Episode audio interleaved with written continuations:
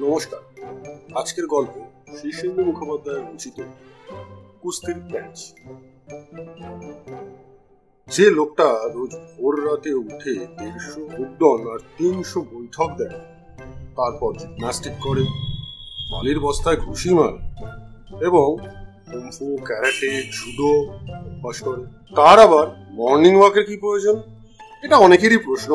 কিন্তু গোয়েন্দা বরদাচরণ এর জবাব দিতে পারবে না। তবে এটা ঠিক যে, আজও প্রতিদিন সকালে তাকে দাদুর সঙ্গে প্রাতভ্রমণে যেতে যখন থেকে হাঁটতে শিখেছেন, সেই তখন থেকে আজ অব্দি রোজ বরদাচরণের দাদুর বয়স পঁচাশি। যৌবনকালে নাম করা কুস্তিগির ছিলেন। অনেক মেডেল, কাপ, শিল্ড পেয়েছেন। এখনও শাল গাছের মতন রিজু ও প্রকাণ্ড শরীর। রোজ কুড়িল চালিয়ে দমন করে কাঠ কাটেন। পুকুরে ঘন্টাখানে সাঁতার কাটেন। কুয়ো থেকে বিশ তিরিশ বালতি জল তোলেন। যৌবনে গোটা একটা খাসির মাংস খেয়ে ফেলতে পারতেন। ডিম খেতেন দু ডজন, আর আতসের ঘি পাশের দুধ, এখন আর অত খান না। তবু যা খান তার তিনটে লোকের খোরাক। সকালে উঠে পরিষ্কার বাতাসে শ্বাস নিয়ে ফুসফুস পরিষ্কার করতে প্রাতভ্রমণ তার নিত্য কর এখনও তার চুল পাকেনি, দাঁত পড়েনি, চামড়া কুঁচকায়নি। পঁচাশি বছরে দিব্যি সুঠাম চেহারা অম্বিকাচরণ তবে কিনা লোকটা একটু বাতিগ্রস্ত, তার কাছে সবকিছুই সেই আগের মতনই আছে, কিছুই পাল্টায় এই যে বড়দাচরণ এখন পূর্ণ যুবক ইয়া দশাশই লম্বা চেহারা, তার ওপর নাম করা গোয়েন্দা। এসব অম্বিকাচরণের খেয়ালই থাকে না। সকালে উঠেই তিনি দাঁতন করেন, পূজা পাঠ সেরে থানকুনি পাতা আর কলি ওঠা ছোলা খেয়ে হাঁক দেন। দাদু ভাই, ও দাদু ভাই, ডাক শুনে মনে হয় যেন তিন চার বছর বয়সী নাতিকে ডাকছে। সেই ডাক শুনে বরদাচরণ গুটি সুটি দাদুর কাছে এসে দাঁড়ান। তারপর দাদুর হাত ধরে পিছু পিছু বেরিয়ে আসে। দাদু অম্বিকাচরণ যেভাবে বহুকাল আগে ছোট্ট বড়দাচরণকে সাবধানে নর্দমা পার করাতেন, এখন ঠিক তেমনি হাত ধরে নর্দমা পার করে দেন। গাড়ি ঘোড়া দেখলে বলেন, সরে এসো দাদু ভাই চাপা দেবে যে? কুকুর বা গরু দেখলেই হাঁ হাঁ করে ওঠেন। হাতের লাঠিটা আপসাতে আপসাতে বলেন, যা যা। দাদুভাই ভয় পেয়ে কাঁদবে। বড়দাচরণ একটা দীর্ঘশ্বাস ফেলেন। আর কি করবেন? পরশুদিনও তিনি একজন ডাকাতকে ধরতে চলন্ত ট্রেন থেকে লাফিয়ে নেমেছেন। গত মাসেই তিনি খনি রঘুবীর সিং এর পিস্তলের মুখে পড়েছিলেন। এই তো সেদিন বিখ্যাত একদল পিছু নিয়ে ইন্ডিয়ান এয়ারলাইন্সের এক বোয়িং সাতশো সাঁত্রিশ বিমানের একেবারে কেবিনের মধ্যে দুর্দান্ত ফাইট করে চারজন বিমান ছিনতাইকারীকে ঘায়ল করে এলেন। কিন্তু দাদুকে সেসব কথা কে বোঝাবে? দাদুর সঙ্গে বরদাচরণের এই মর্নিং ওয়াক দেখে সবাই ভারী অবাক হয়। হঠাৎই একদিন একখানা ঘটনা ঘটল, যাকে বলা যায় বাঘের ঘরে ভোগের বাসা। প্রায় ষাট বছর আগে মুর্শিদাবাদের এক নবাব বাড়িতে বিখ্যাত পাঞ্জাবি কুস্তিগির শের সিংকে অম্বিকাচরণ হারিয়ে দেন। তাই নিয়ে খুব হইচই হয়েছিল। নবাব খুশি হয়ে সোনায় বাঁধানো একখানা কাপ উপহার দিয়েছিলেন অম্বিকাচরণ এখনকার বাজারে সেই কাপটার দাম হেসে খেলে বিশ পঁচিশ হাজার টাকা তো হবেই। অম্বিকাচরণ একখানা কাঁচের বাক্সে যত্ন করে কাপটাকে রেখে দিয়েছিলেন। নিজের হাতে রোজ মোছেন, কেউ এলে দেখান। হঠাৎ একদিন দেখা গেল, কাপটা নেই। তার বদলে কাঁচের বাক্সে একটা চিরকুট পড়ে আছে। তাতে লেখা, অম্বিকা ভাই, লড়াইটা জোচ্চুরি ছিল। তুমি আমাকে চিৎ করতে পারোনি। আমার কোমরটা মাটিতে লেগেছিল আমার। কিন্তু নবাবের ব্যান্ড পার্টি তখন এমন জগঝম্প বাজনা শুরু করে দিল, আর তাই শুনে তুমি জিতেছ ভাবে সব মেয়ে বউরা এমন শাঁখ বাজাতে আর ওদিকে লাগল যে, আমি ভ্যাবাচাকা খেয়ে গেল ওরকম আওয়াজ আমি জীবনে শুনিনি।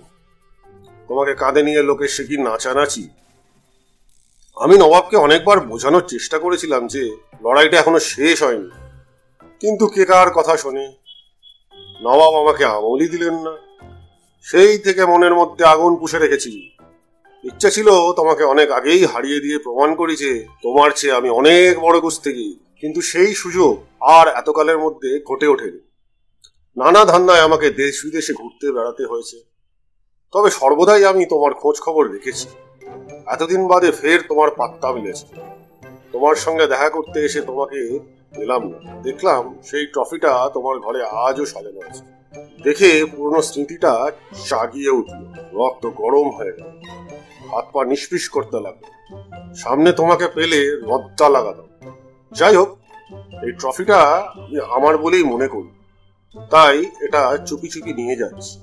এতে যদি তোমার আপত্তি থাকে, তবে আগামীকাল বেলা বারোটার মধ্যে জেমিনি হোটেলের বারো নম্বর ঘরে এসো। ট্রফিটি যদি নিতান্তই ফেরত পেতে চাও, তাহলে আমার সঙ্গে আর একবার তোমাকে কুস্তি লড়তে হবে।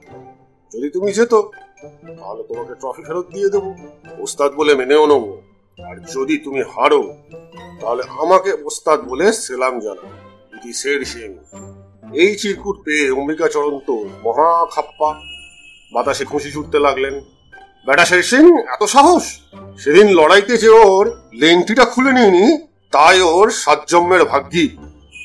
এমন প্যাঁচ মেরেছিলাম যে বেটা একেবারে কুমড়ো গড়াগড়ি। আবার বলে কিনা সেদিন নাকি জিতেছিল। আয় না বেটা এখন এই বুড়ো বয়সে ভেলকি দেখিয়ে তোকে এরোপ্লেন প্যাচ মেরে ধবি পাটে আছাড় মারতে পারে কিনা দেখে যা। বরদাচরণ তাড়াতাড়ি দাদুকে ধরে বসিয়ে পাখার বাতাস টাতাস দিয়ে একটু ঠান্ডা করলেন। সেদিন কি ঘটেছিল তা বেশ বুঝতে পারছি। কিন্তু এতদিন পরে লোকটা আবার কুস্তি লড়তে চায় কেন? সেটাই তো বুঝতে পারছি শের সিং এর বয়স এখন কত হবে বলো তো? অম্বিকাচরণ একটু চিন্তা করে বললেন, আমার চেয়ে বছর পাঁচেকের বড় তো হবেই। তা, তার এখন নব্বইয়ের কম না? চোখ কপালে তুলে বরদাচরণ বললেন, নব্বই? এই বয়সেও লোকটা কুস্তি লড়তে চায়? না, দাদু, লোকটা দেখছি সাংঘাতিক অম্বিকাচরণ মাথা নেড়ে বললেন সাংঘাতিক তো বটেই। শের সিং এর নাম শের সিং হলো তো খালি হাতে একটা রয়্যাল বেঙ্গল টাইগার বাঘ মেরে। আসামের জঙ্গলে বুনো মহিষের সঙ্গেও নাকি এবার হাতাহাতি করেছিল। এমন দাপট ছিল যে সহজে তার সঙ্গে কেউ লড়তে রাজি হতো না। মহদাচরণ বললেন, এরকম লোককে একবার চোখের দেখা দেখে আসা দরকার।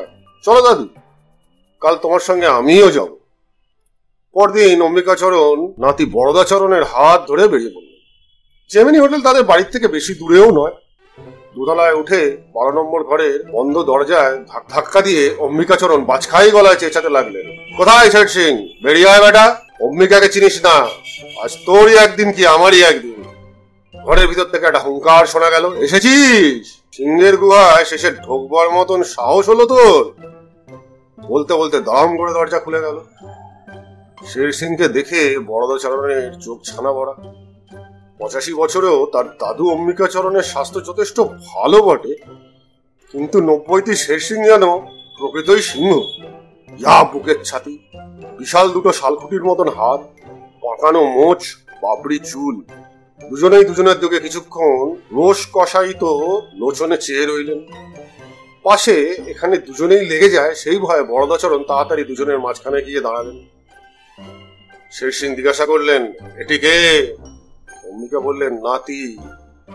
শের সিং সঙ্গে সঙ্গে ভারী নরম গলায় বললেন, নাতি, তা আগে বলতে হয়তো। এসো খোকা, এসো। তোমার দাদুর সঙ্গে ঝগড়া আছে বটে, কিন্তু তোমার সঙ্গে তো নেই। তাছাড়া শিশুরা হচ্ছে জগতের আনন্দ। খোকা, শিশু, এইসব বিশেষণ শুনে বড়দাচরণ হাসবেন কি কাঁদবেন তা বুঝতে পারছেন না। ঘরে ঢুকে বড়দা দেখেন, বেশ লম্বা চওড়া চেহারার আরও এক যুবক বসে বসে একটা পেতলের গামলায় ঘুঁটুনি দিয়ে বাদামের শরবত বানাচ্ছে।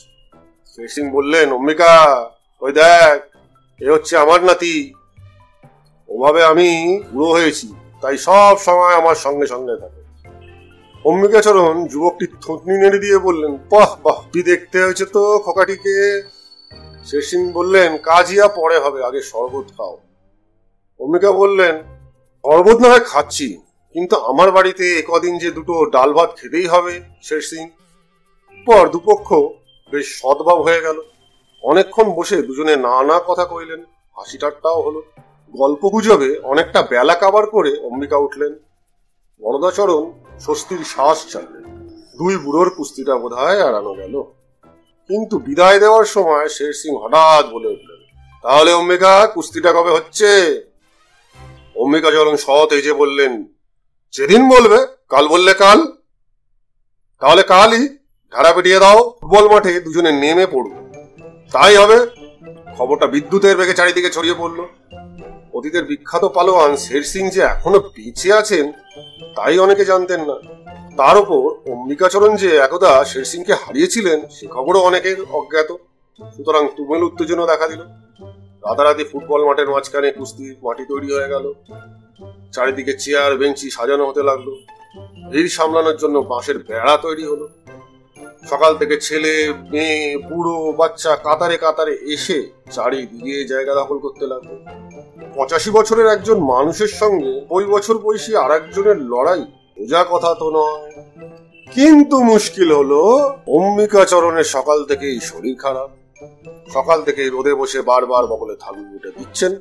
বড়দাচরণকে ডেকে বলছেন দেখো তো দাদু, কত উঠল। বড়দাচরণ থার্মোমিটার দেখে বলেন, সাড়ে সাতানব্বইতেই তো দাঁড়িয়ে আছে দেখছি। থার্মোমিটারটা তাহলে একেবারেই গেছে। আমার তো মনে হয় একশো একের কম না। দে তো আবার লাগিয়ে দেখি। বড়দাচরণ দাদুর কপালে হাত দিয়ে বললেন রোদে বসে গা একটু গরম হয়েছে বটে, কিন্তু জ্বর বলে তো মনে হচ্ছে না। অম্বিকাচরণ খেঁকিয়ে উঠে বললেন, তুই জ্বরে কি বুঝিস? এ হলো নারীর জ্বর। ভিতরে ভিতরে গুমড়ে গুমড়ে ওঠে। বড়দাচরণ বুঝলেন দাদু লড়তে চান না। কিন্তু না লড়লেও নয়, চারিদিকে খবর উঠে গেছে। কাতারে কাতারে লোক আসছে। লড়াই দেখ বড়দাচরণ বা অম্বিকাচরণ জানেন না যে, ওদিকে শের সিং এর শিবিরেও সমস্যা দেখা দিয়েছে। ভোর রাত থেকেই শের সিং তার নাতিকে বলছেন, দেখো ভাই, আমার পেটে খুব ব্যথা হয়েছে। নাতি বলল, জীবনে তো তোমার কোনোদিন পেটে ব্যথা হয়নি দাদু? শের সিং খিঁচিয়ে ওঠে। হয়নি বলে কি হতে নেই? আমার দারুণ ব্যথা হচ্ছে। মনে হয় কলেরাই হলো বোধ কলেরা হলে তো বেদ বমি হয়। তুই খুব বেশি জেনে গেছিস। কলেরা কত রকমের হয় জানিস? ভিতরে ভিতরে আমার বেদ বমি শুরু হয়ে গেছে। নাতি ফাঁপড়ে পড়ে গেল। লড়াই না হলে যে দাদুর সম্মান থাকবে না। বেলা বাড়তে লাগল। অম্বিকা চরণ কম্বল মুড়ি দিয়ে সেই যে শুয়ে পড়েছেন, আর নড়াচড়ার নাম নেই। এদিকে শের সিং সেই যে বাথরুমে ঢুকে দরজা দিয়েছেন, আর বেরোনোর কোনো লক্ষণ দেখা যাচ্ছে না। অগত্যা বড়দাচরণ দাদুর অবস্থার কথা জানাতে শের সিং এর কাছে রওনা হলো। আর শের সিং এর নাতিও নিজের দাদুর কথা জানিয়ে ট্রফিটা ফেরত দিয়ে আসার জন্য রওনা হলো অম্বিকা চরণের বাড়ি। বরদাচরণ যখন শের সিং এর ঘরে এসে হাজির হলেন, তখনও শের সিং বাথরুমে। বরদাচরণ খুব বিনয়ী গলায় ডাকলেন শের দাদু ও শের দাদু বাথরুমের ভিতর থেকে খুব সতর্ক গলায় শের সিং সাড়া দিলেন, কে রে? কি চাই? বড়দাচরণ তখন কুণ্ঠিতভাবে বললেন, শের দাদু, আমি বড়দাচরণ আমার দাদু অম্বিকাচরণের সকাল থেকেই টাইফয়েড হয়েছে। হ্যাঁ? আগে হ্যাঁ ডাক্তার বলেছে ব্যামো খারাপের দিকে যেতে পারে। সত্যি বলছো? আগে হ্যাঁ। সঙ্গে সঙ্গে বাথরুমের ভিতর থেকে রণহংকার শোনা গেল। তারপর দরাম করে দরজা খুলে বেরিয়ে এসে শের সিং হা হা করে অট্টহাস্য এসে বললেন, আরে, এ তো আমি আগেই জানতাম। অম্বিকার মুরত কি? তা সেই ষাট বছর আগেই আমার জানা হয়ে গেছে। লড়াইয়ের নামে তার জ্বর আসে, সে আবার মরদ। ছো ছো! ওদিকে শের সিং এর নাতি কাঁচু মাচু মুখে গিয়ে অম্বিকাচরণের বিছানার পাশে দাঁড়িয়ে ডাকলো, অম্বিকা দাদু, ও অম্বিকা দাদু, কে? কম্বলের ভিতর থেকে অম্বিকাচরণ ক্ষীর স্বরে বললেন, কে? আমি শের সিং এর নাতি। দাদুর যে ভোর রাত্রির থেকে খুব বেদবমি হচ্ছে। ডাক্তার বলেছে কলেরা। সত্যি তো? আগে সত্যি, দাদু তো বাথরুম থেকে বেরোতেই পারছেন না। কম্বলটা এক ঝটকায় নামিয়ে তড়াক করে লাফিয়ে উঠলেন অম্বিকা। তারপর হা হা করে হেসে বললেন, হবে না। ভয়ের চোটে পেট খারাপ হয়েছে। আমার আগেই জানা ছিল। মুর্শিদাবাদে সেই যে ওকে ধবিপাটে আছাড় মেরেছিলাম, তা কি আর ও ভুলে গেছে? শের সিং আর অম্বিকা চরণ দুজনেই ভাবলেন, লড়াইটা যখন হবেই না, তখন ফুটবল মাঠে গিয়ে জনসাধারণের সামনে বুক ফুলিয়ে ওয়াকওয়ান নিয়ে আসবেন। দুজনেই তাড়াতাড়ি রওনা হয়ে পড়লেন। অম্বিকা জানেন শের সিং এর কলেরা, আর শের সিং জানেন অম্বিকার টাইফয়েড, দুজনেই তাই নিশ্চিন্ত। ফুটবল মাঠে ভিড়ে ভিড়াক্কার। দুদিক থেকে দুজনকে ঢুকতে দেখে লোকেরা হৈ হৈ করে উঠল। অম্বিকা ভাবলেন, তাকে দেখেই লোকে হইচই করছে। শের সিং ভাবলেন, তাকে দেখে। হুঙ্কার দিয়ে দুজনেই লাফিয়ে পড়লেন দঙ্গলে তারপরেই দুজনে নির্বাক হয়ে চেয়ে রইলেন পরস্পরের দিকে। কেউই নিজের চোখে বিশ্বাস করতে পারছিলেন না। অম্বিকাচরণ একটা দীর্ঘ নিঃশ্বাস ফেলে একটা হাত শেরসিং এর দিকে বাড়িয়ে দিয়ে বললেন, দেখ তো নারীটা জ্বর মনে হয় একশো ছাড়িয়ে গেল।